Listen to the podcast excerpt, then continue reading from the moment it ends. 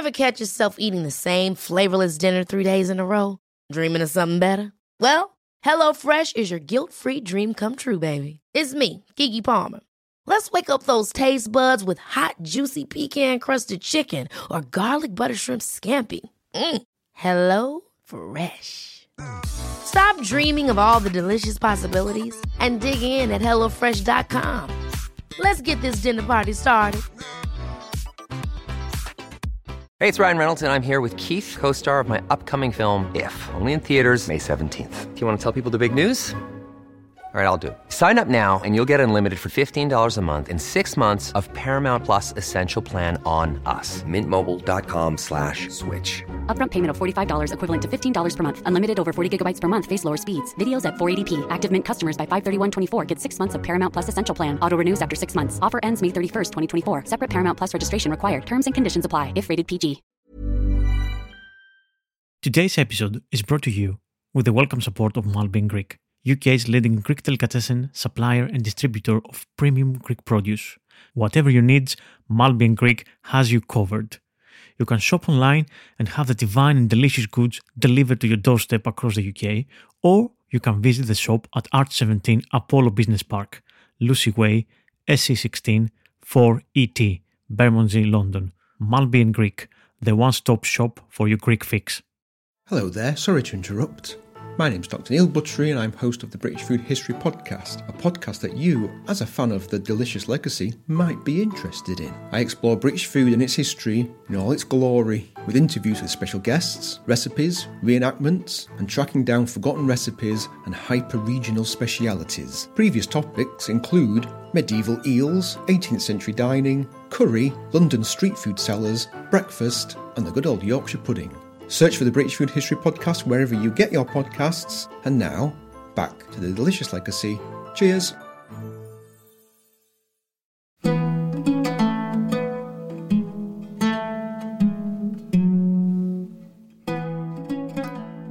Leaving Great Rome for Aricia, a Modestine received me. The rhetorician Heliodorus was with me, most learned of Greeks. To Forum Appiae, then, crammed with bargemen and stingy innkeepers. We took this lazily, in two days, though keener travellers than us take only one. The Appians easier taken slow. Here, because of the lousy water, my stomach declares war on me, and I wait impatiently while the others dine. Night's already beginning to shroud the earth in shadow and sprinkle the heavens with stars. On straight to Beneventum, where our busy host nearly burned the inn, turning lean thrushes over the fire.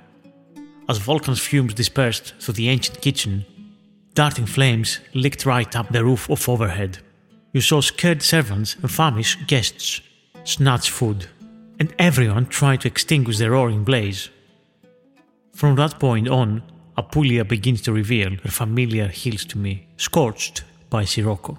From here, we rushed on in a cart 24 miles to spend the night in a little town I can't fit in the fares. Though here's a clue they sell what's commonly free. There, water, but the bread's the best by far. So wise travelers carry a load on the shoulders for later. These are the words of Horace, or Quintus Horatius Flaccus, a leading Roman lyric poet in the time of uh, Octavian. And this is from the poem uh, The Satires, and paints a rather interesting picture of uh, the urban um, world of um, ancient Rome, with the inns, the taverns, and uh, the traveling between uh, Rome and the different uh, towns of the Italian peninsula.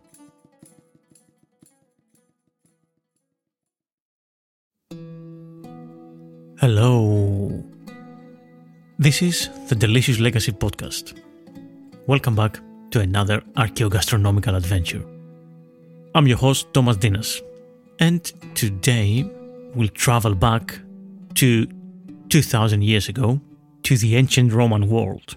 I've realized that I've done um, so many episodes about uh, ancient uh, food, ancient Mediterranean food, about Greece and Rome, but I've realized I haven't delved into the everyday foods of um, the citizens of uh, the Roman Republic and the Roman Empire. And um, mainly I focused in um, recipes of um, the rich and the luxurious Romans, which is kind of understandable since that's where we get most of our information from, and our sources talk about the foods that uh, the, the, rich patricians and um, the knights and the emperors and the senators and what have you. Of course, the reality for most people in most of the empire or the republic earlier on was quite different. And um, thinking about that, I was also thinking about the highly urbanized uh, life and lifestyle of uh, the Romans. Most of the Roman citizens and most of the Roman activity, commercial or otherwise, was happening in uh, urban centers across the Mediterranean and further afield. So, how did these people um, survive on a day to day basis? What was their food and how the empire fed them? After all, feeding 50 to 75 million people, which was the population of uh, the Roman Empire at its height, was no mean feat. And this is the center, the epicenter of uh, what we call the Mediterranean diet, of course. We have uh, olive oil and olives, grapes, wine, broad beans, peas, lentils, cheese, onions, and of course dates and, and almonds and pine nuts, cumin, coriander, sesame, mint. All of this stuff were used um, and were eaten on a daily basis. The book of Apicius gives us a little glimpse of uh, the daily food um, items that some people ate. Um, but of course, it was the people who could afford slaves as cooks or hire cooks to create for them some exotic dishes as such. So, Romanites, businessmen, and traders of all kinds, landowners, skilled craftsmen, and so on. When we think of um, the Roman Empire, aside from Rome, which had a population of anything between 250,000 to a million people in, it, in its height, and that was um, basically unsurpassed until the 19th century London. Never any other city in Europe had such a high population. Um, there were other big urban centers across the Italian peninsula, firstly, but also the empire as a whole. So if we think, if you think places like Neapolis, modern day Nap- Napoli, Capua, Crotone, um, Messini, Syracuse, um, Mediolano, modern Milano, all these places were big urban centers. But even places like Pompeii and Herculaneum, with population between 15,000 people or so, these places were highly urbanized, with people living in close quarter with each other, and uh, slaves and traders and so on, all having to be fed constantly and on the go.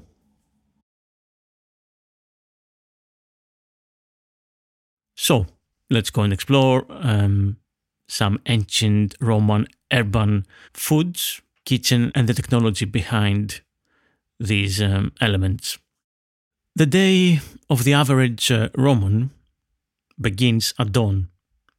That was without coffee. So I guess they had to get ready and dressed at um, considerable speed to go and do their jobs. Uh, there was not a such thing as um, washing and changing clothes, as that was happening later on at the baths. So the breakfast usually it's a scratch meal, the barest of minimum, I guess some water and a piece of bread. As I said, there was no coffee uh, back then.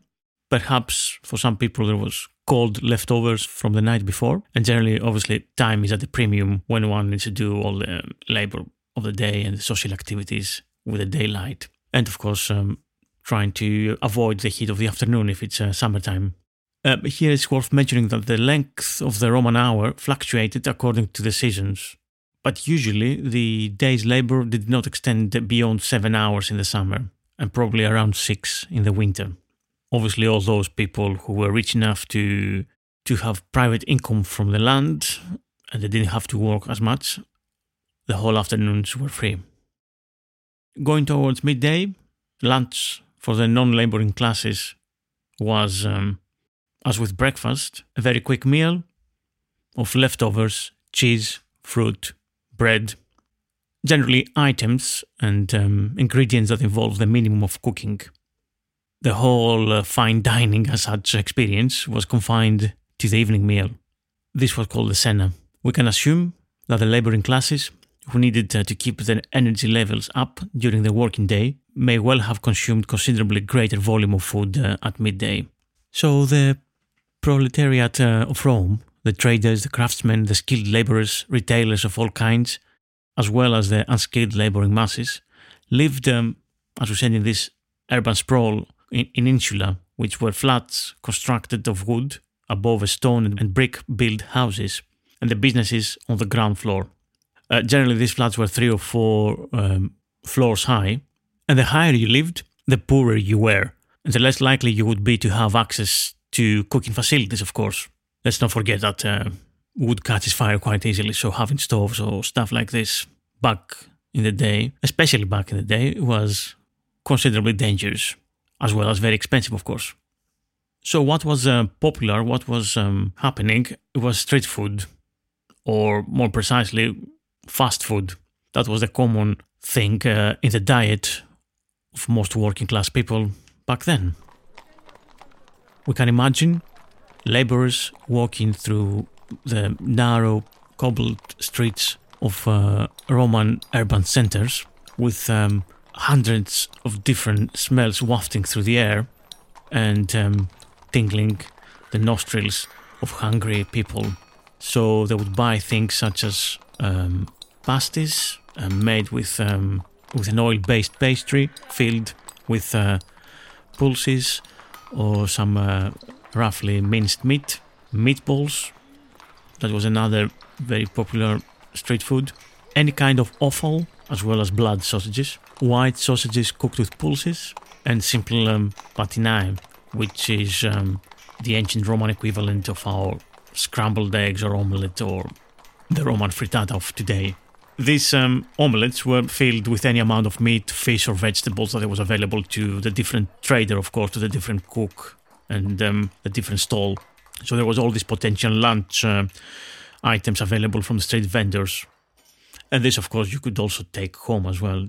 And that was um, the lunch experience of uh, the everyday Roman.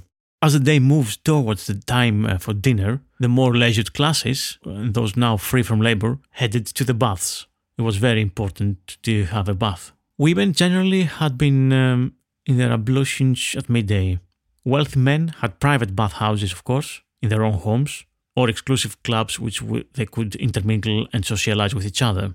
The laboring classes had access to large scale public baths, of course, there were plenty of them, plenty of bath complexes around. In Rome, for example, you had the baths of Caracalla or the Diocletian ones, where thousands could engage in the same uh, basic um, cleaning and hygiene routine. This routine was uh, exercise, socialize, bathe, get a massage, change your tunic, possibly shave and get a haircut, and then attempt to get a dinner invitation if you didn't already have one. Occasionally, there was also snacking or small delicacies, and ultimately, on your way home, wander to a lavish or more humble dinner. Attached to the baths, sometimes were restaurants and bars, and the party could easily spend the whole evening there. There is a bilingual phrase book called Daily Conversation for those who want to learn Latin and Greek, or Greek to Latin and Latin to Greek. So the imaginary speaker is heading a party of friends, and um, they going for an evening of enjoyment in um, in a tavern. In the book, then it tells us about um, what to order, how how can you order for a, a wide variety of starters and main courses. And it talks about for starters, give us beetroot and or gourd, add some fish sauce to that. Give us radishes and a knife, and some lettuce and cucumber, with vinegar and fish sauce dressing. Bring us a trotter, a black pudding, and a sow's womb. We'll all have white bread. The sauce wants more oil in it. Scale the pilchards before you put them on the table. We'll have pork shoulder and ham and some mustard. Isn't the fish grilled yet? Now then, some slices of venison, wild boar, chicken, hare. Give everybody a portion of cabbage. Slice the boiled meat. Now serve the drinks. We've all had a drink. Bring the turtle doves and the pheasant. Bring the adder and some alec. Let's eat. It's just right. Give us the roast sucking pig. That's very hot. You'd better carve it. Bring honey in a jug. Bring a fatted goose and some pickles. Take round some water to rinse people's hands. Bring us yogurt, if you have any, with honey, and some halva. Cut it into slices and we can share it out. That's a good meal. Give the waiters and the servants something to eat and drink. And also the cook, because he has served us well. Come on, let's go out for a walk.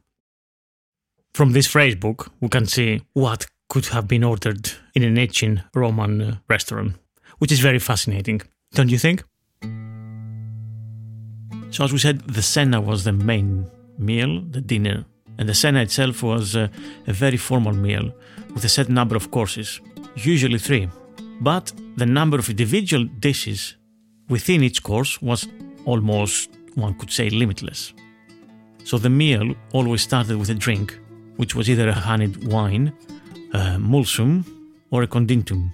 Mulsum was a mixture of wine and honey rather than mead, and a conditum, as we said before, was a spiced wine, generally using pepper, sometimes also dates and saffron. Um, in ancient Rome, there was a phrase from eggs to nuts, which was the phrase for uh, eating all these different dishes from, from starter to dessert. Eggs typically formed part of the gustatio, the first course, along with numerous small appetizers to stimulate the palate. A banquet menu recorded by Macrobius lists among many things for the hors d'oeuvres oyster patina, as we said, um, an omelette, oyster omelette, fish patina, and sow's udder patina, which suggests that the eggs served at the beginning of the meal could be quite elaborate, not just boiled eggs or just fried eggs or whatever. You could have all these uh, different dishes. Salad, olives, bread, tuna, meatballs, which they were called the isicia, shellfish of all kinds with dipping sauces, uh, were all fair game for uh, a gustatio course. Then we have the first tables, mensae primae, because uh, the tables were brought in already laid, which comprised the impressive main courses. These, of course, were roasted joints of meat and poultry, whole stuffed piglet, lamb or kid goat, whole baked fish, more patinae, minutals, which are the stews, eels, hare, and the list is endless basically. Yeah, there's an endless list of uh, more elaborate and simple main course dishes. The best way to imagine a Roman banquet is to think it perhaps a little bit like um, like a Chinese meal, perhaps, that there's a vast array of dishes served in bowls and platters, and the guest uh, often had a small dish or a platter to, the, uh, to eat from. So food moved from the large communal serving dish to individual dishes and then was eaten with the fingers. Softer foods were eaten with spoons, and the guests could also have a knife to cut their own meat from the joint if there weren't any slave carvers present. Each person could have a relatively small amount of each item on his plate at any one time, and the process of consumption was slow and steady rather than a hurried meal, gobbling down and then moving next and da da da. I think we could learn a lot from that uh, type of um, dinner, I think. The fact is that the meal itself could take many hours to complete. The position of the various items on the table seems to be very important, as is the position of the guest on the couch. We even hear of some less important guests, freedmen or hangers on, at the lower end of the couch, failing to get the most desirable foods because they could not reach them. Bearing this in mind, a Roman meal simply is not um, meat and two veg. There should be at least four or five individual hors d'oeuvres served in separate bowls, with small dishes or plates for each guest to eat off, so that they can take from the communal dishes. And this is equally true, as we said, for the main course too.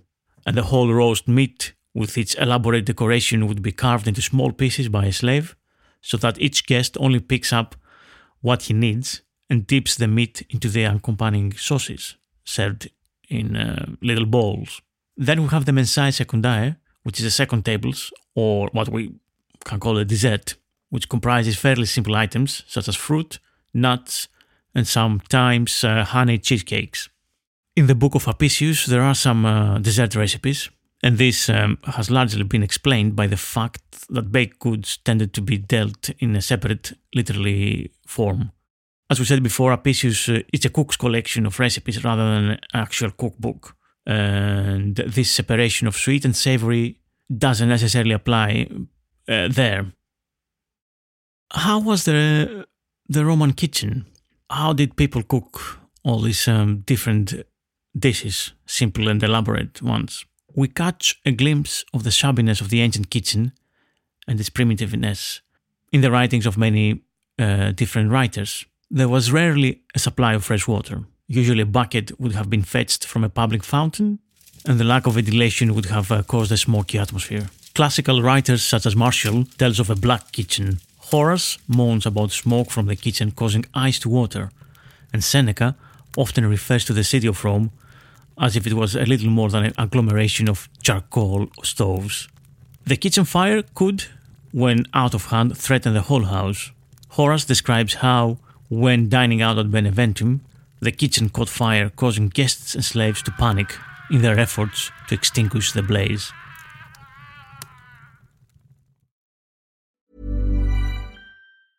Many of us have those stubborn pounds that seem impossible to lose, no matter how good we eat or how hard we work out. My solution is PlushCare. PlushCare is a leading telehealth provider with doctors who are there for you day and night to partner with you in your weight loss journey. They can prescribe FDA-approved weight loss medications like Wegovy and Zepbound for those who qualify. Plus, they accept most insurance plans. To get started, visit plushcare.com slash weight loss. That's plushcare.com slash weight loss. Ever catch yourself eating the same flavorless dinner three days in a row? Dreaming of something better? Well, HelloFresh is your guilt-free dream come true, baby. It's me, Keke Palmer.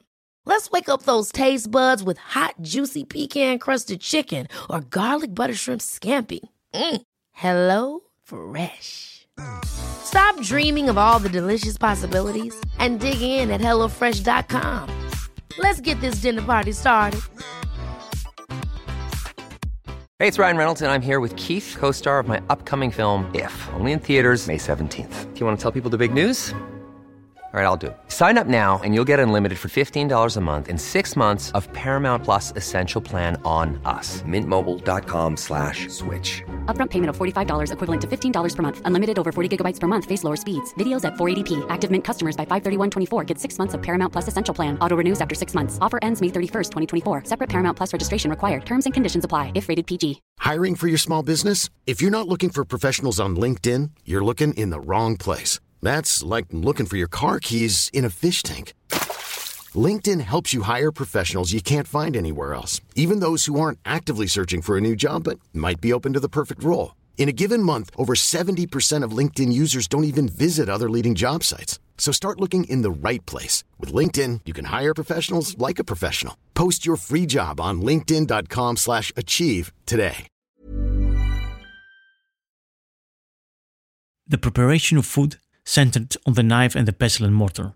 Almost every archaeological site contains fragments of mortars, heavy clay balls with a lip for pouring that often had grit baked in the bottom to facilitate grinding. As food was eaten at the table with fingers and bread, everything was either chopped into manageable chunks or pureed before serving. Spoons were the only pieces of cutlery that seem to have been used regularly. Their handles which had sharp pointed ends, are commonly thought to have been used uh, for hooking snails out of their shells. On the other hand, virtually raw eggs heated quickly in boiling water were a popular delicacy, and pointed spoon handles may have been used to puncture the shell as well and allow the contents to be sucked out. Two pronged forks certainly existed, and um, there is some fine examples of that uh, in some archaeological museums, but their use at the table is not confined uh, in the surviving literature. Double handed blades were used for mincing, and a range of cooking pots and baking trays would have made a similar impression to us as one in a modern kitchen. Of course, the food can be roasted, boiled, fried, cooked uh, on the grill, or craticulum. They had also the double boiler with inside vessel of uh, wicker work, the vatilum or batilum, a chafing dish with coals in the lower pan, cooking in the thermospodium or hot ashes, which corresponds to our fireless cooking or the method of the clam bake, and the cooking in carta or paper. The Roman fuels were wood and coal, perhaps um, all this sounds a bit similar to our um, kitchens and to our cooking, which could lead to an impression that uh, not much changed in the past 2000 years. But um, really, um, the the use of cleaner and more efficient fuels and devices for us, and also the way of measuring heat more precisely, it's something that um, obviously we can uh, think it's, it's very different from a Roman oven or a Roman kitchen. Talking about ovens, uh, two kinds of ovens are mentioned the furnus and klibanus. There was um, utensils for cooking meat, uh, the sartago, which is like our frying pan, the cortina or kettle, the graticulum, like a piece of metal wickerwork.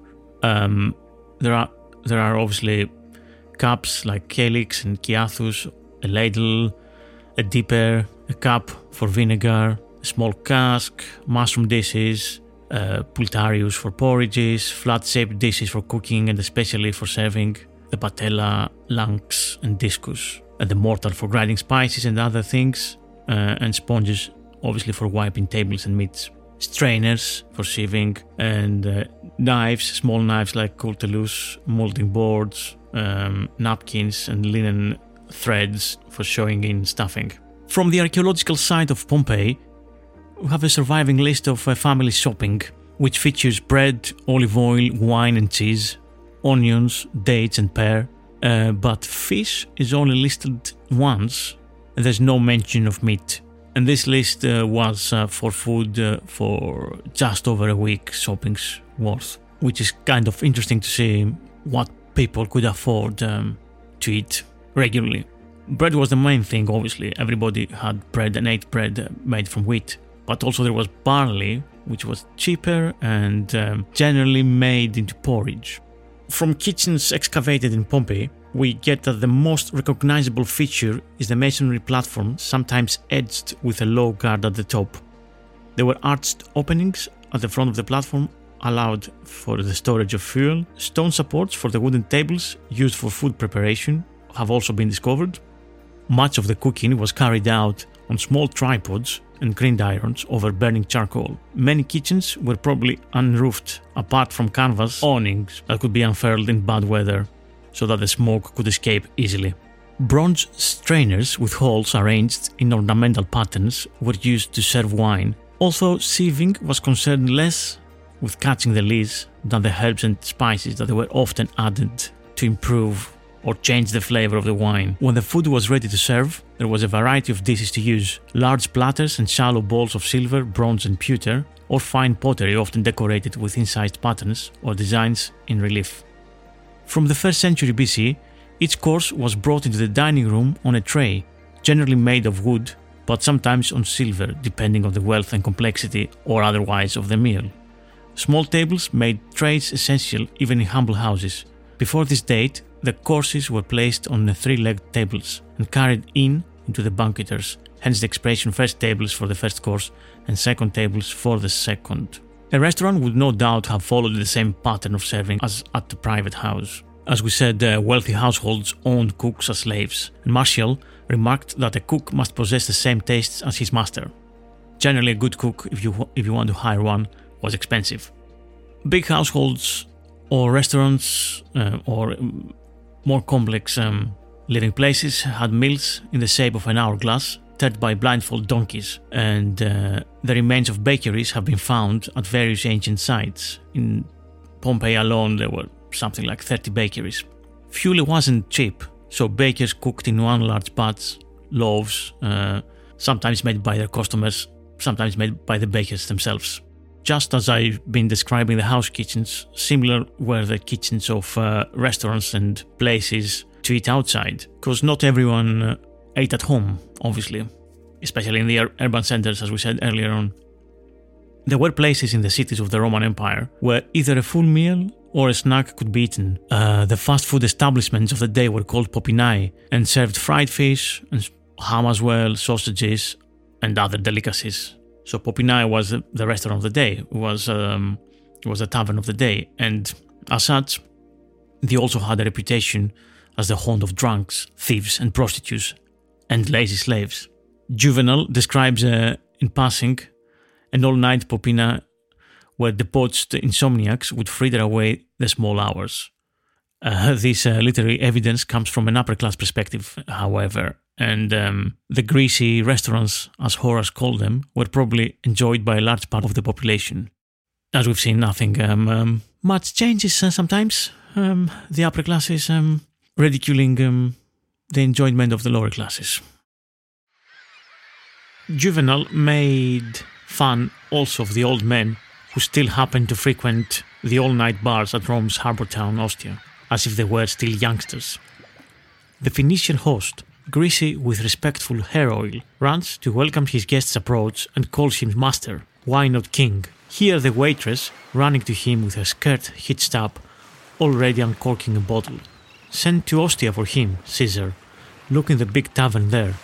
You'll find him lying alongside some brawler, in among sailors and thieves and runaways, with hangmen and coffin makers, and the sodden priest of Cybele.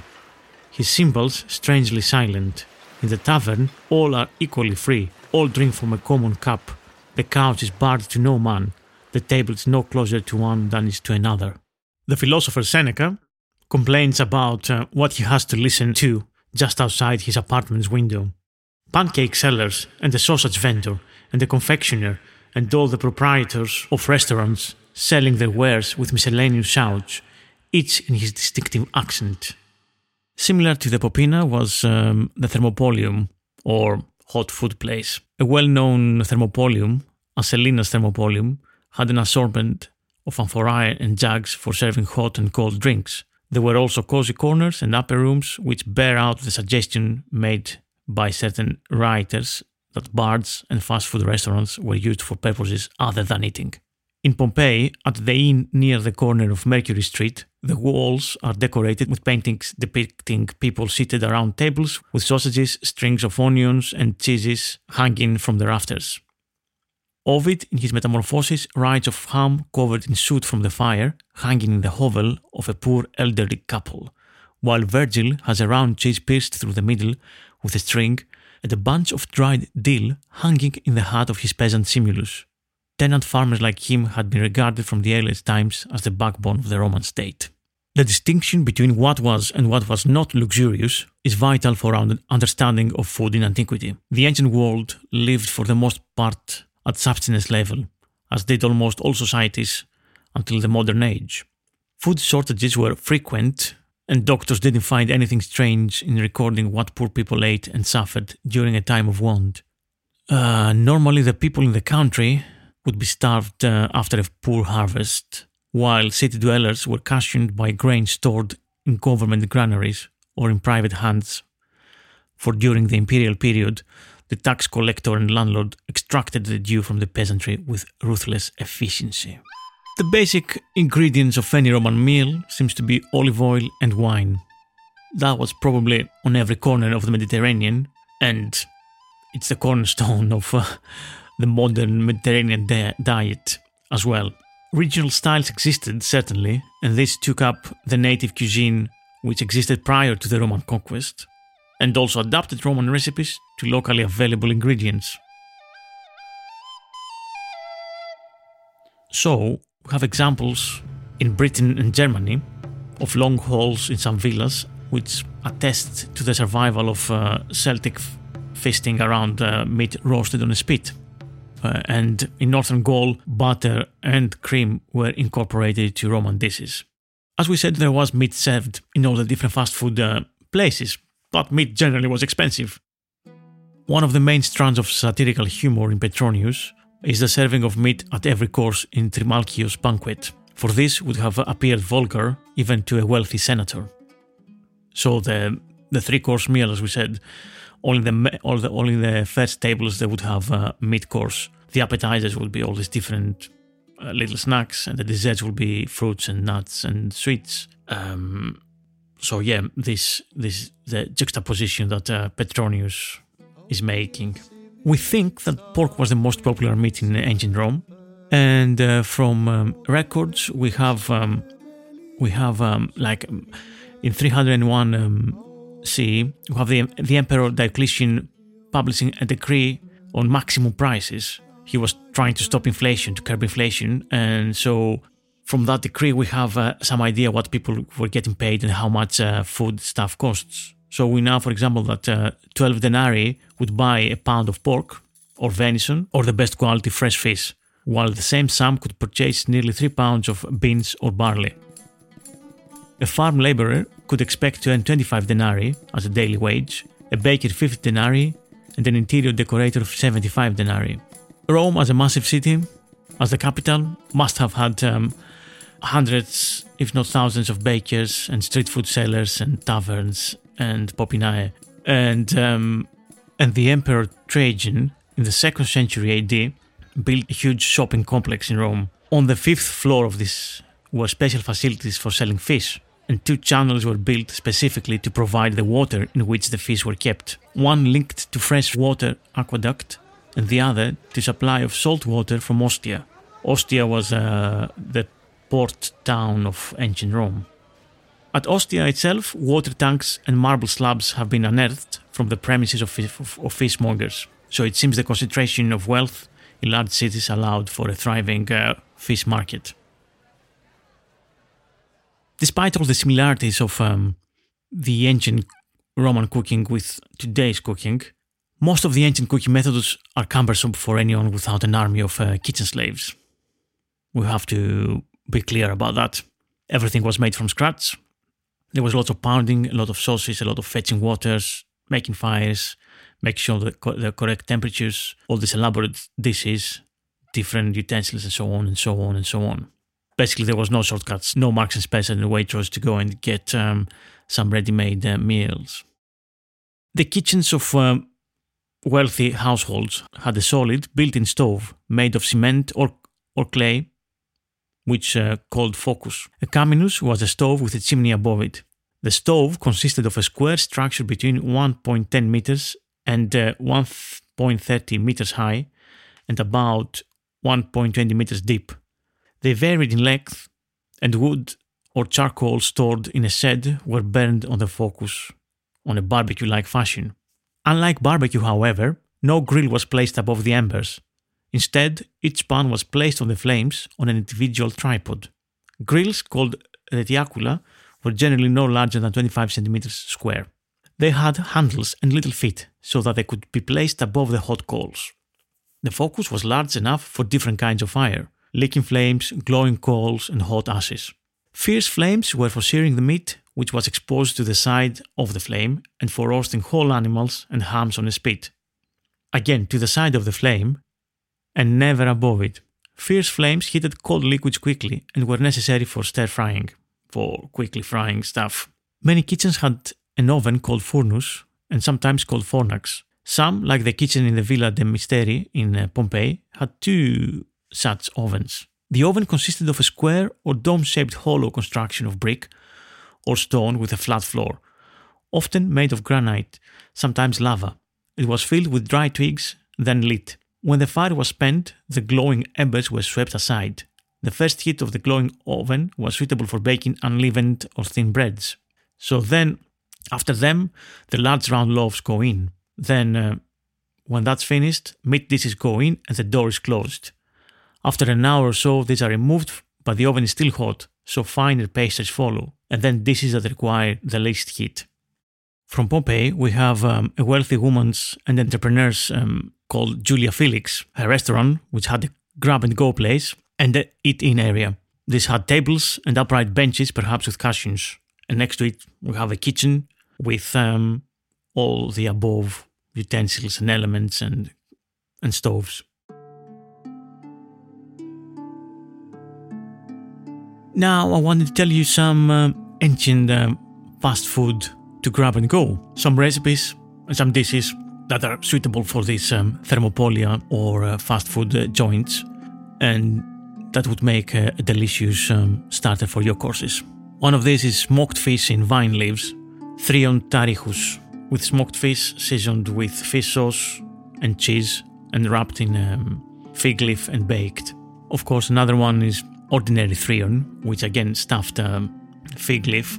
Apparently makes the most delicious food according to Didymus, an ancient commentator from one of Aristophanes' uh, comedies.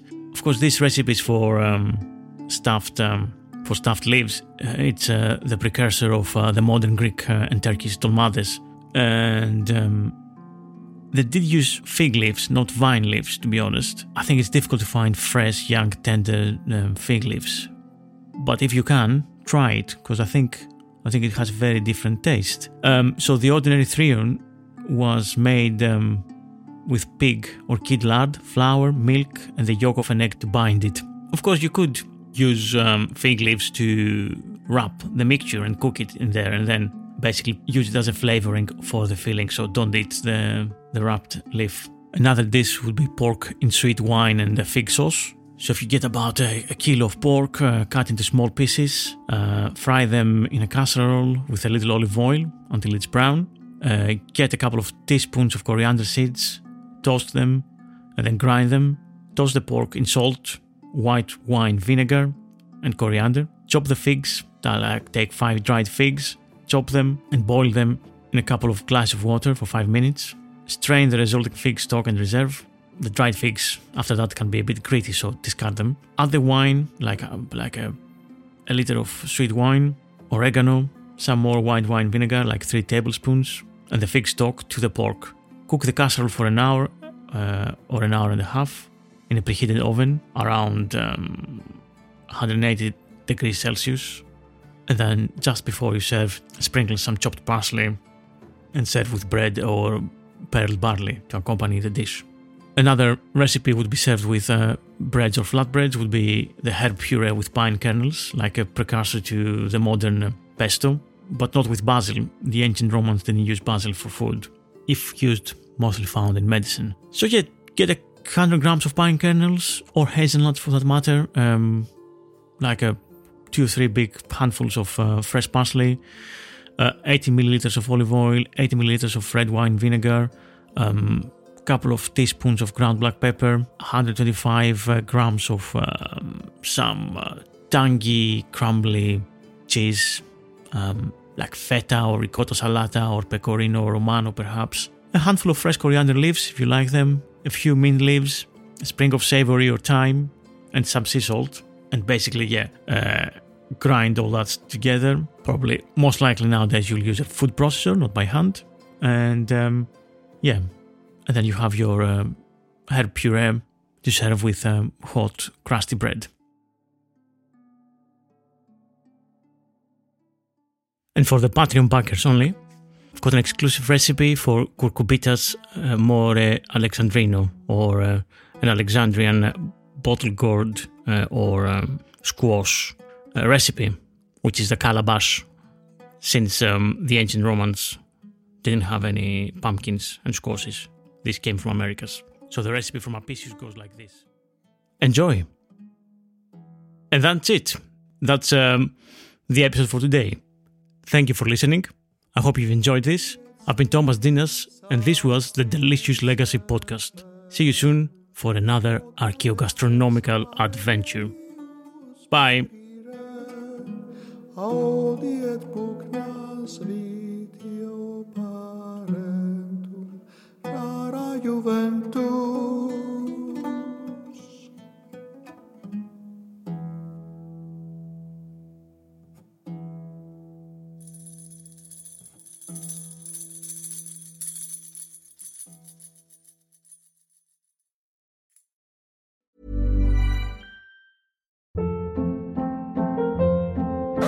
Hold up. What was that? Boring. No flavor. That was as bad as those leftovers you ate all week. Keke Palmer here, and it's time to say hello to something fresh and guilt-free. Hello Fresh. Jazz up dinner with pecan-crusted chicken or garlic butter shrimp scampi. Now that's music to my mouth. Hello Fresh. Let's get this dinner party started. Discover all the delicious possibilities at hellofresh.com.